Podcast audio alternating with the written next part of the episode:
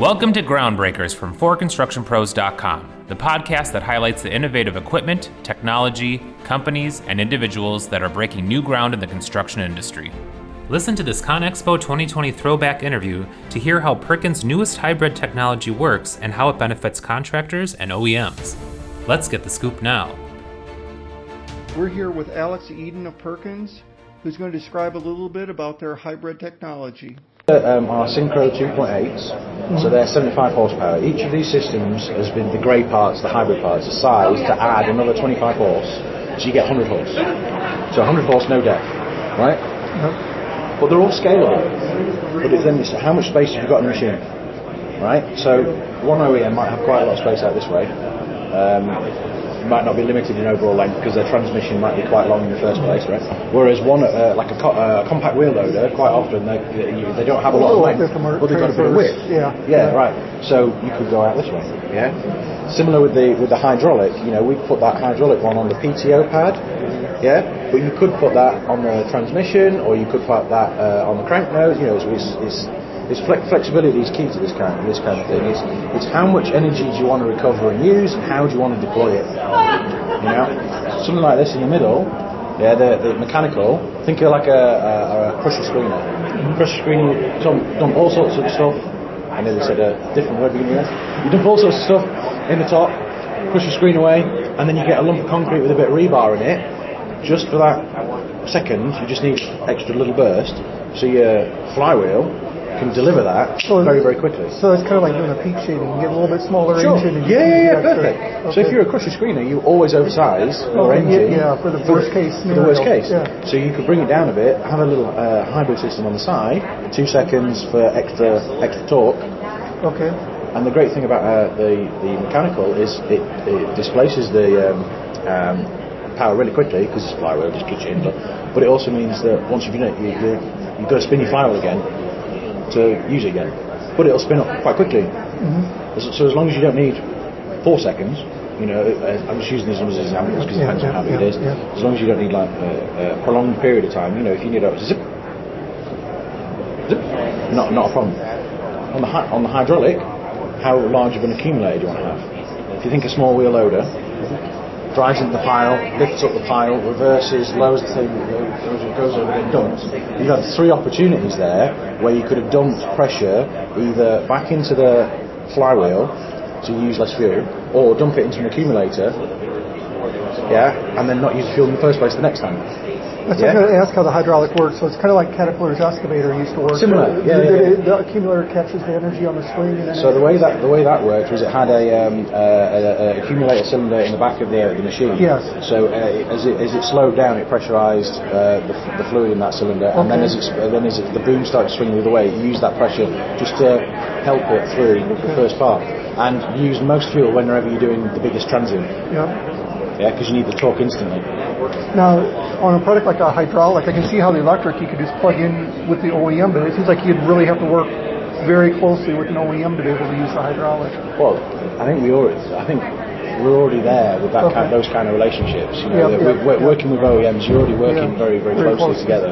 Because you might have a, an engine, and then they might they go through their development, and then they'll come back to us with, we'd really prefer it because of something machine side. If this option could be this way around, or is there another option that you have where the outlet could be up rather than down? You know, this this kind of stuff. So one of the one of the great things about Perkins uh, is we really do collaborate with the with the O E M customers. You know, if there is something that that, that they really need, and we, we're going to help them with that. And for smaller O E Ms, we get that through the, the fantastic distribution network that we got here in the, here in the States. Really, really super good. You know, I know a, a few of them are dotted around. Um, by the way, I keep seeing people like I know yeah, wandering through.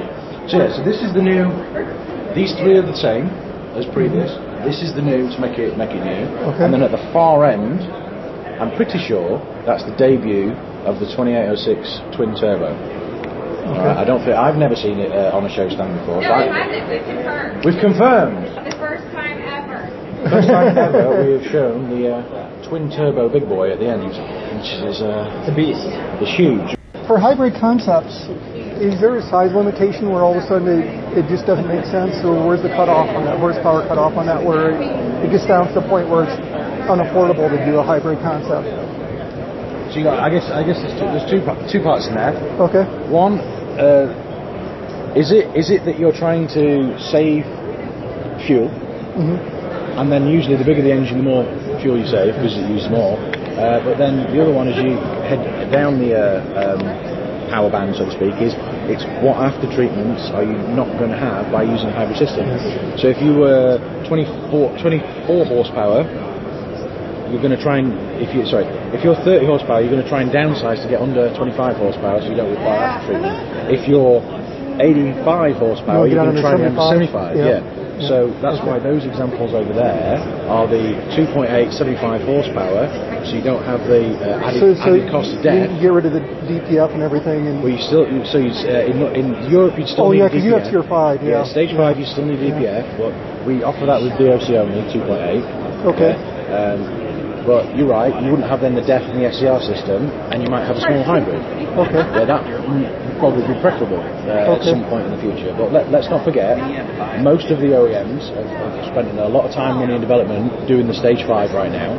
You know, because that's been that's going through its transition periods right now in Europe. So, you know, the, the hybrid technologies will be ready when they're ready, and chances are that'll be their next machine go around in, you know, three, seven years, something like that, you know. Mm-hmm. That's when they kind of ready. But yeah, this this bad boy, look at that. Look at how good it is. And what I really like about this is that we, we say with the smaller engines, you know, save save millimetres on the engines, you'll save customers inches. Yeah?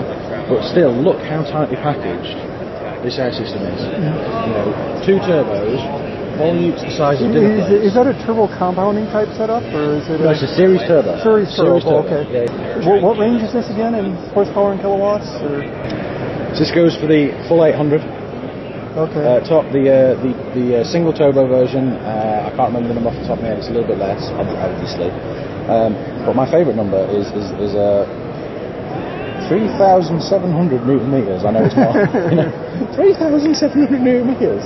That's ridiculous.